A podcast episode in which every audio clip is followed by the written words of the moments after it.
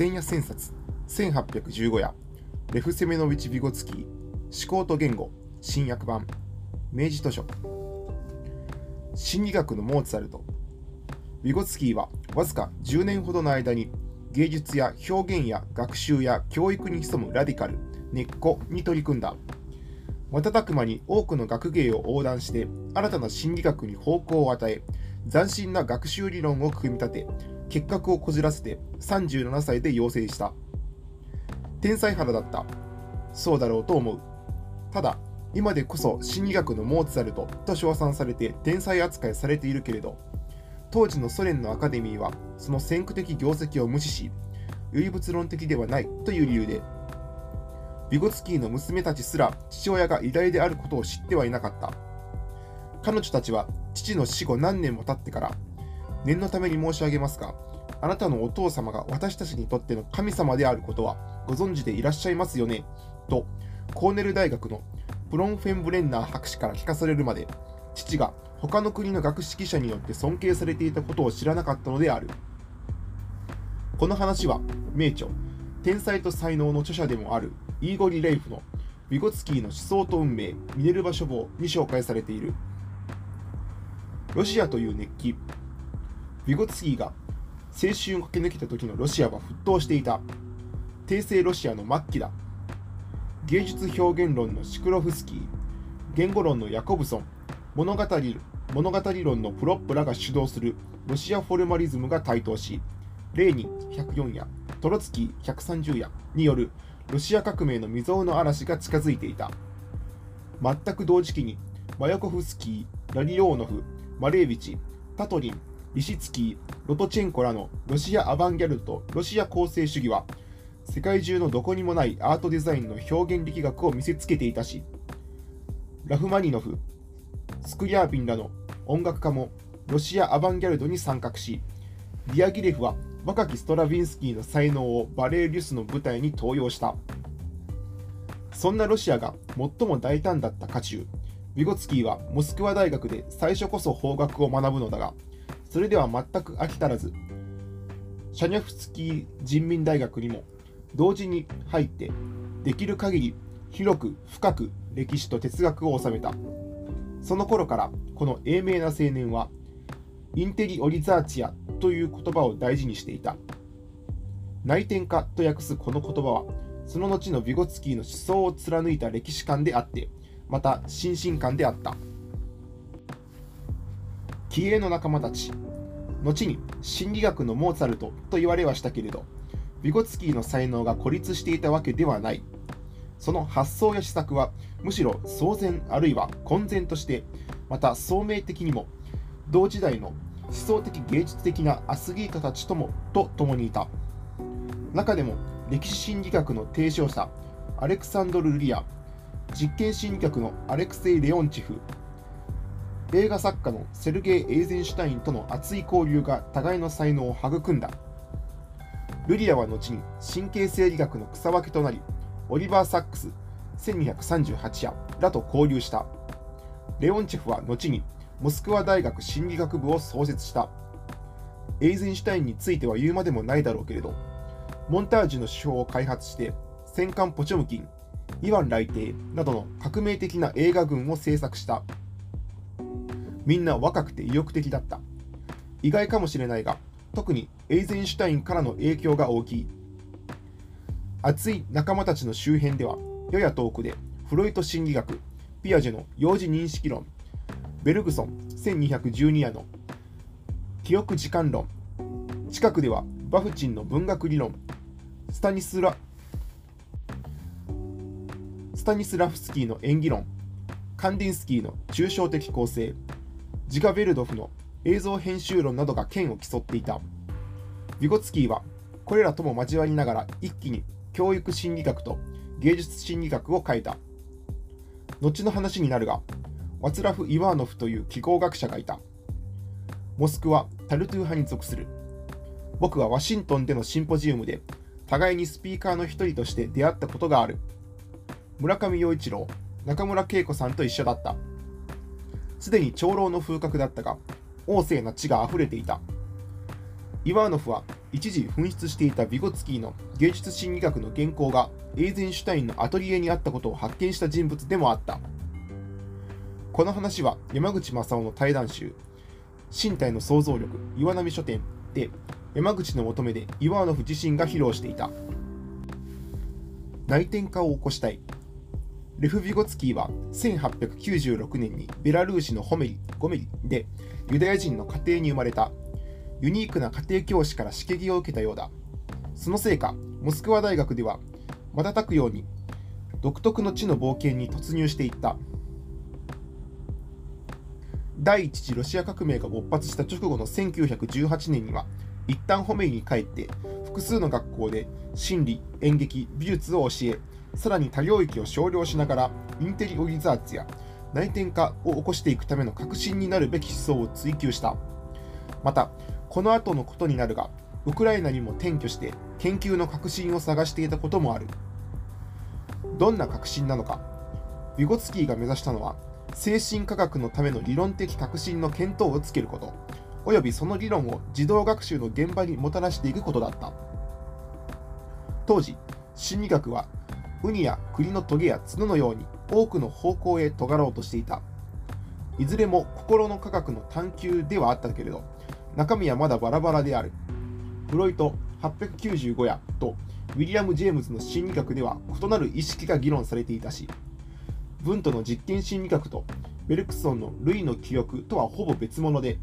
アーティストたちの美術表現とゲシュタルト心理学は交差していなかった。とりわけ、思考と言葉と心理の関係をめぐる研究が一番遅れていた。ビゴツキーはそれぞれにインテリオイザーツや内転化を起こしたいと思い、そのステージとして児童の学習プロセスに注目する。考古人類学や脳科学がまだ充実していなかった当時は人間の起源における意識の意識や言語の発生の仕組みを追うには幼児や児童を対象とするのがふさわしかったからである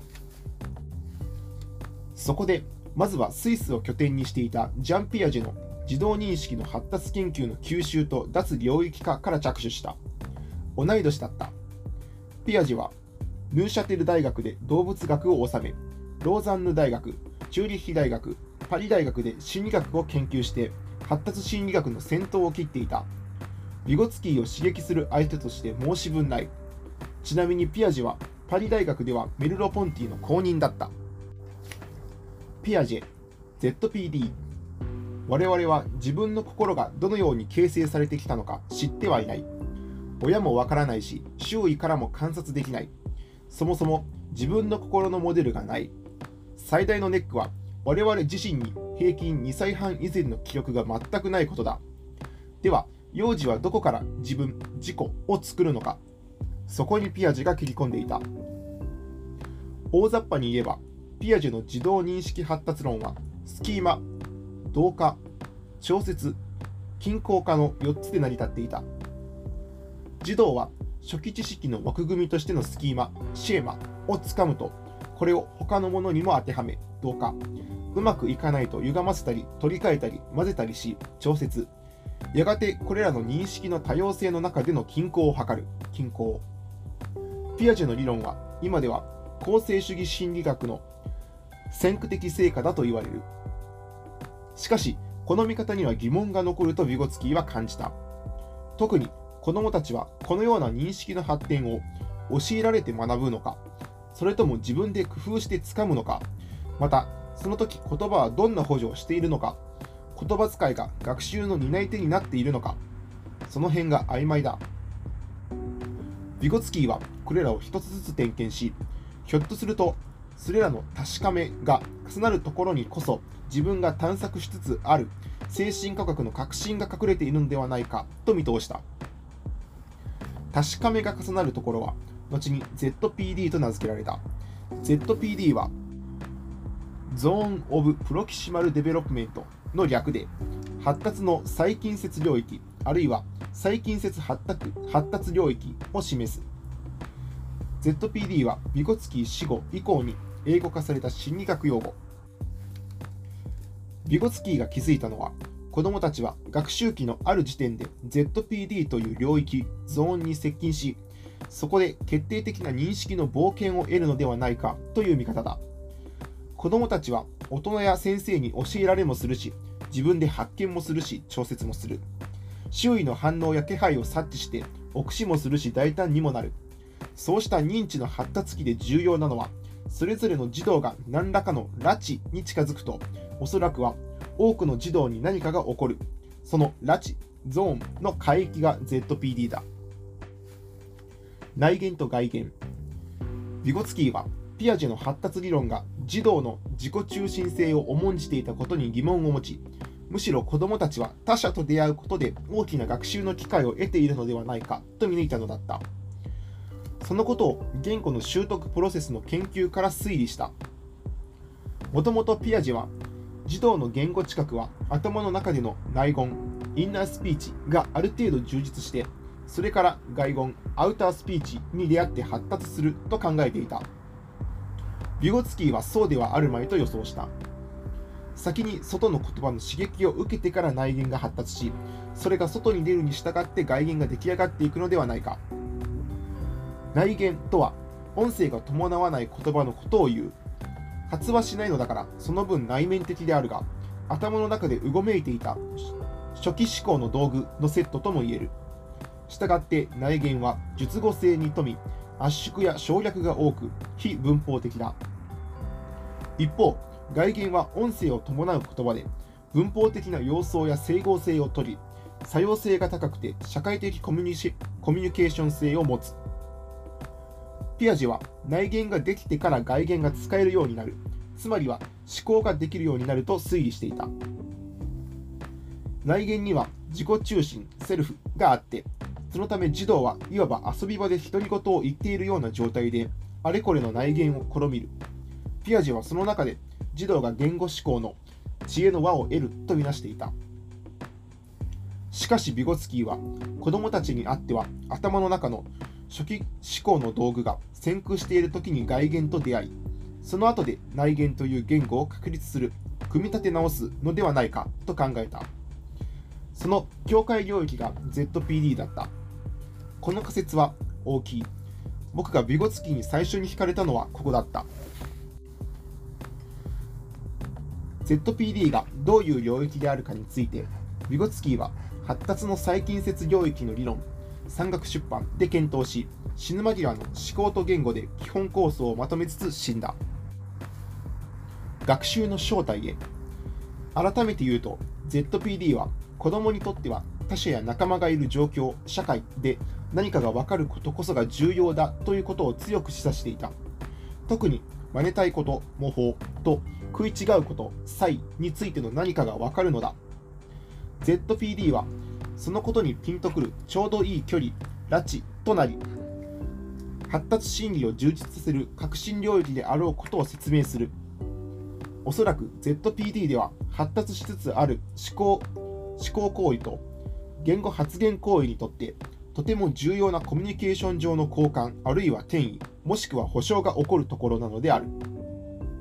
その時まで子どもたちは頭の中でさまざまな芽生え道具で遊んでいたわけだ。きっと予想がついただろうが以上のことは子供にばかり当てはまるのではない。学習をしようとする者の誰にでも起こっている。かつて僕は知の編集工学朝日文庫において ZPD とは書かなかったがそれに似た拉致においてエディティングモデルの交換が起こっていてそのことこそ送り手受け手によるコミュニケーション行為シャノン・ウィーバーモデルの説明に代わる見方になるはずだと書いておいたものだった。僕はビゴツキーの言う思考言語あるいは外言内言で起こる交換転移保証を編集工学の見方で言えばすこぶるコミュニカコミュニカティブなエディティングモデルの交換のプロセスに当たっているのだろうと説明したのである。知の転移性。ついでに言っておく。ビゴツキーの学習理論についてはキエラン・イーガン1540夜の想像力を触発する教育北王子書房を千夜千冊するときに少しだけだがけれども大いに称賛して触れておいた。特にビゴツキーが学習成果というものは子供にとっても大人にとっても知の転移性によって深い自覚と目覚ましい飛躍を作っていくと考えていたことを特筆した。学習が知の転移性によって深まるというのは僕自身の実感値としても編集工学のモットーとしてもかなり当然のことである。学習には編集知の乗り換えと着替えと持ち替えが極めて大事なのである。話し相手が変わったり場所が新しくなったりノートを変えたり先生が変わったり教室の組み替えがあったり遊び道具がガラリと変化すると学習を劇的に変異させ飛躍させるのだ。けれどもこのようなノリの転移を重視する考え方が教育の基本に据えられることはほとんどなかった。つまりビゴツキーの提案や仮説はずっと忘れ去られていたのだ。教育の現場がビゴツキーに戻るべきことを提唱したのはアメリカのジェローム・ブルーナーだった。ブルーナーは可能世界の真理ミスズ書房の第5章ビゴツキーのインスピレーションで1960年前後にビゴツキーのことを初めて知って驚嘆しすぐにルリアを介して深く学ぶようになったということを書いている。ブルーナーはビゴツキーの学習理論に意識の態度が重要視されていることを指摘した最初の教育心理学者だった。その後マイケル・コールやジェームス・ワーチやあなたのお父様が私たちにとっての神様であることはご存知でいらっしゃいますよね？と娘に告げた。フロンフェン・ブレンナーたちが現れたのだ。意識の貸与世の教育現場や家庭ではちゃんとやりなさい。宿題はやった。もっと自分で考えて。が強調されている。継続性と反復性と自発性である。そのため残念ながら教育業界で知の転移性や意識の貸与が注目されることはめったにない。意識の貸与とは教えるもの伝えるもの別の考え方を相互融通するということだ。僕からするとこれほど明確なことはないように思う。知は A から B へ、B から C へ、C から A へノリが移転されて、時にメディアやフォーマットを変えて、思考力が学習力を牽引し、また、教えと学びが相互対応されることによってのみ、自他の間に学習領域が一挙に拡張することによって、その目覚ましい自覚が覚醒し、踊り出すものなのだ。その踊り出すところが ZPD だったのである。なぜこのことが学習教育にもたらされなかったかといえば知能や学習の本来の仕組みはビゴツキーやリーガンのように組み立て組み立ててこなかったからだった。特に知の転移性が理解されていなかった。だからこそ一時も早くビゴツキーをできるだけ早く取り戻した方がいい。ただビゴツキーも37歳で養成したためその意図は半ばまでしか熟成できなかったしその分理解されないままにあったように思う。ビゴツキー自身、教育と学習の本来を伝えるため、生前は名門を取り払うための作業に時を奪われていた。思考と言語はその作業進行途上の著作なのである。知能はどこから？思考と言語に何度も登場するのは子供やピアジェだけではない。チンパンジーも登場する。ビゴツキーは当時すでに動物や類人猿の知能研究に取り組んでいたロバート・ヤーキーズやチンパンジーに潜む知恵の可能性を仮説したウォルフガング・ケーラーに関心を示しそこからゲシュタルト心理学者たちの研究がどこまで有効な学習理論をハンドリングできているのかを検討している。ヤーキーズは1929年にフロリダにイェール霊長類研究所を開設しその後にこれをエモール大学に移設したヤーキーズ霊長類研究所の創設者として司会に君臨してきた適度なストレスのかかった学習こそ最も効果の高い成果を生み出すというヤーキーズ・ドットソンの法則の発見者としても知られるケーラーは類人猿の知恵試験岩波書店を表してチンパンジーが棒を活用してバナナを取る行為にどんな知能の方がを認めるべきかを研究してその手の類人猿の知能研究のタイトとなった。ビゴツキーは彼らの研究レポートにいち早く反応して、一体我々の思考は言語を伴わない動物のレベルにおいても先取りされていたのかどうかということを検討するのだが、そう考えるのは無理があると結論付けた。言語を介在させない知恵は、たとえ動物でも幼児でも、ビゴツキーにとっては思考の道具とは見なせなかったのである。ではそれでどうしたのかケイラーも所属していたゲシュタルト心理学の創発期の研究動向。中でもクルトコフカやクルト・レヴィンの考え方に注目した。ゲシュタルトとは形作られたもののことでエーレンフェルスやベルト・ファイマーが思いつきケーラーやコフカやレヴィンが発展させた。反射と反応。ビコツキーが ZPD の霊長類を模索していた頃モスクワ大学の心理学研究所の所長がチエル・パーノフからコルニーロフに代わって1923年。それまでの文トに由来する内観的な意識研究が批判されそれとともにパブロフの条件反射を人に当てはめたウラジミール・ベヒテレフの反射学も批判にさらされるようになった。この時コルニーロフは反応学を提唱するのだがそんな時期ビゴツキーも心理学研究所所員として反射学から反応学へという路線の研究に従事した。しかしどうもどちらにも限界を感じた。意識の確率や認識の発達が発達が条件反射的ではないとしてもでは人間はどんな視覚反応によって意識や認識を使えるようなものにしてきたのかそこが見えない。隠してヤーキーズやケーラーの類人猿行動観察による動物の知恵の反応に一旦関心を寄せたのだが先にも紹介したようにここにも無理があった。そこでビゴツキーはケーラーの考え方の基礎になっていた。ゲシュタルト心理学に目を向けてみた。ゲシュタルトと知覚。ゲシュタルト心理学についてはすでに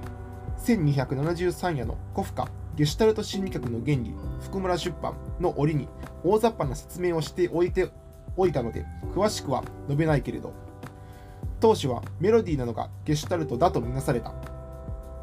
メロディーは一つずつの音符で示せるがそうした要素では表せない何かがある。その何かを我々は感知する。だから作曲家の曲奏や演奏者の演奏には現れる。けれども音の要素に向かっても分からず全体に向かっていくと知覚されてくる。どうしてそうなるのか。きっとメタ形態知覚のようなものが我々の知覚活動には潜んでいてメロディーはその知覚活動が認知しているのではないか。それはゲシュタルト形態認知性というものだろうという見方である。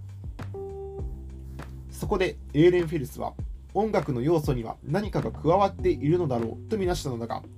ベルト・ファイマーは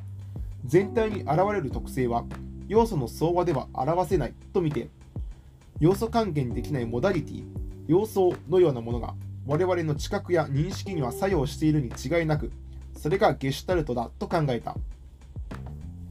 メロディーにゲシュタルトを発見したクリスチャン・フォン・エーレンフェルスについて興味のある向きのために補っておく。もともとワーグナー1600夜に熱中しブルックナーに指示して作曲を学んでいた青年だったのである。また数論や素数の研究にも強くフッサール1712夜の比較研究との共振性も話題になっている。僕はマッハの感覚の分析法政大学出版局がエーレンフェルスをゲシュタルト発見に導いたのだろうと思っている。ちなみに言語は例えば丸い四角という虚構や数元的矛盾をも言い表すことができるのだがそのような言語的矛盾も知覚がもたらすゲシュタルトだと指摘したのはエーレンフェルスだった。キネマと加減運動。ベルトハイマーは当時流行し始めていたキネマをヒントにゲシュタルトの解明に向かった。映画の一コマ一コマを取り出してもその相和が何を表しているのかはわからないが一定の速度で映写されるとスムーズな動画に見える。そこには知覚の新たな軌道をもたらす運動がある。それをとりあえず加減運動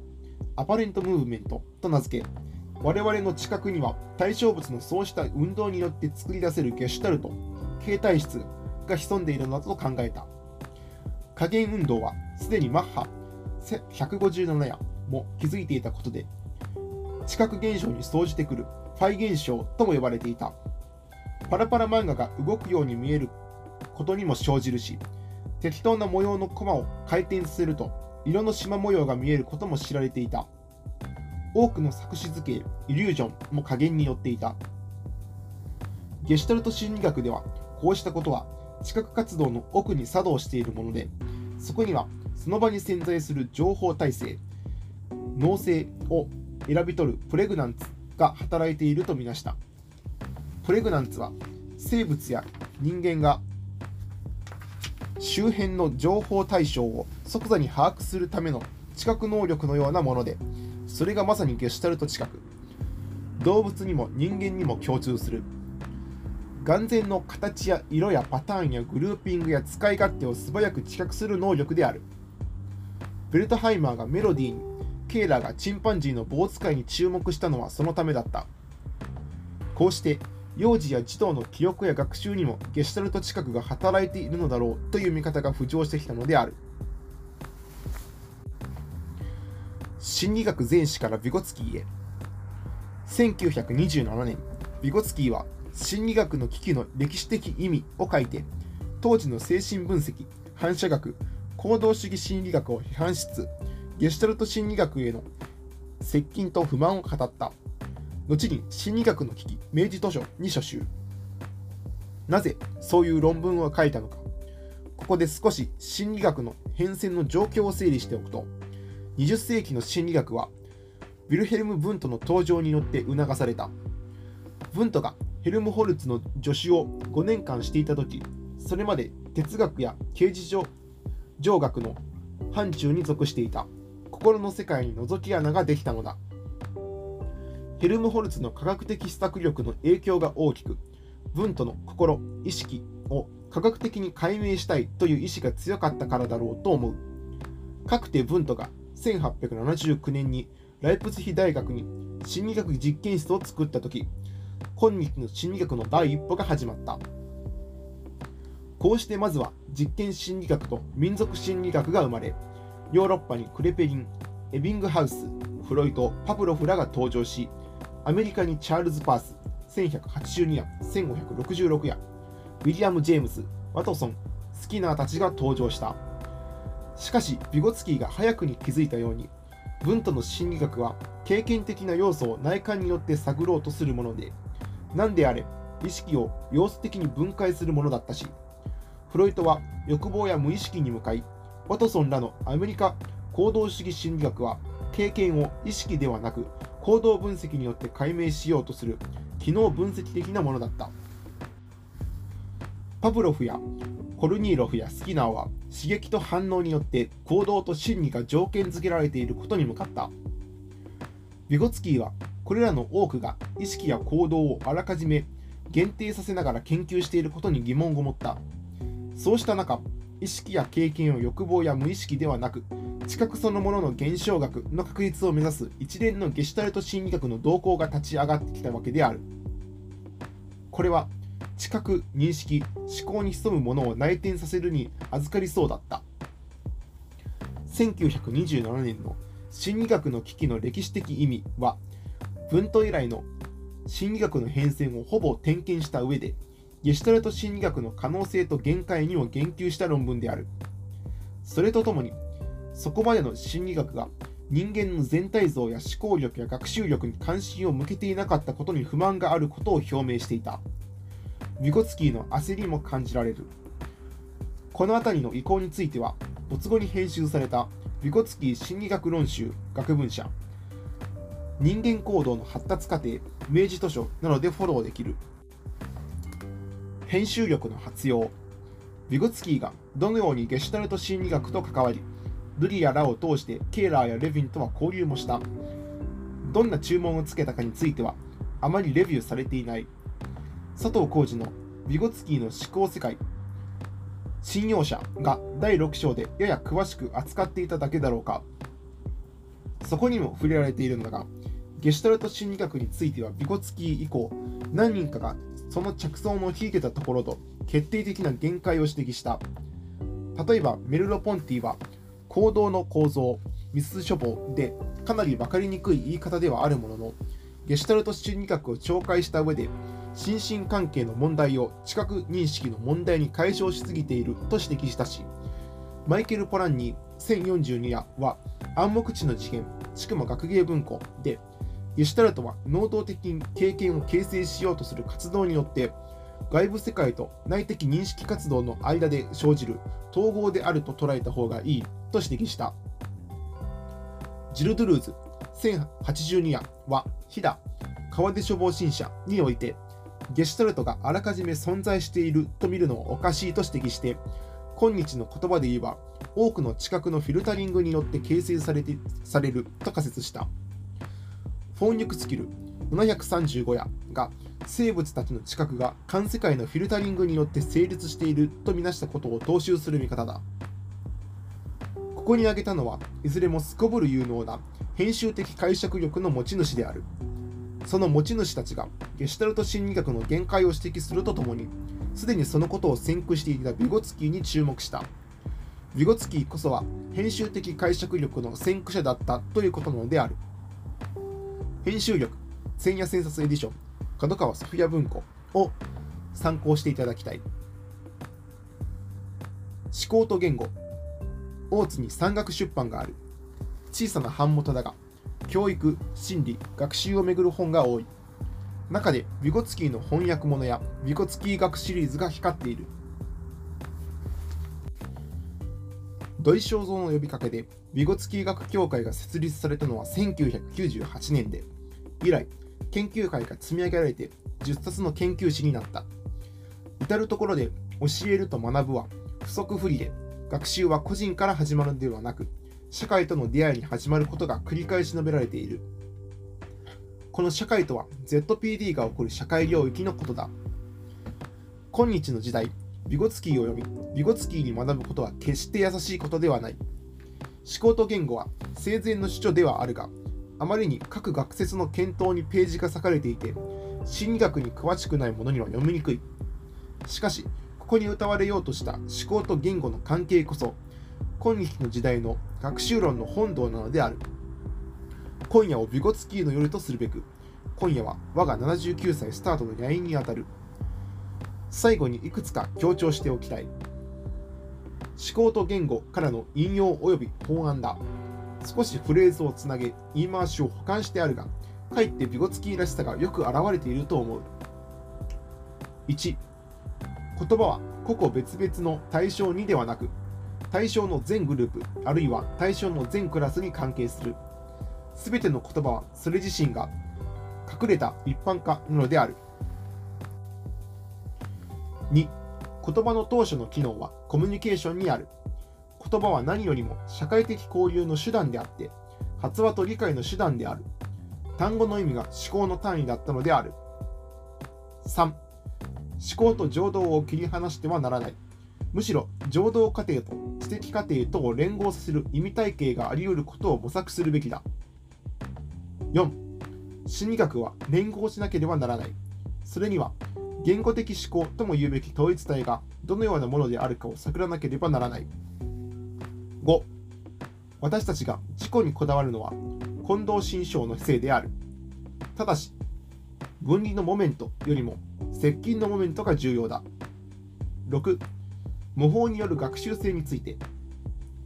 模倣するためには私ができることから私ができないことへの移行の何らかの可能性を持たなければならない。7児童における概念の発達について。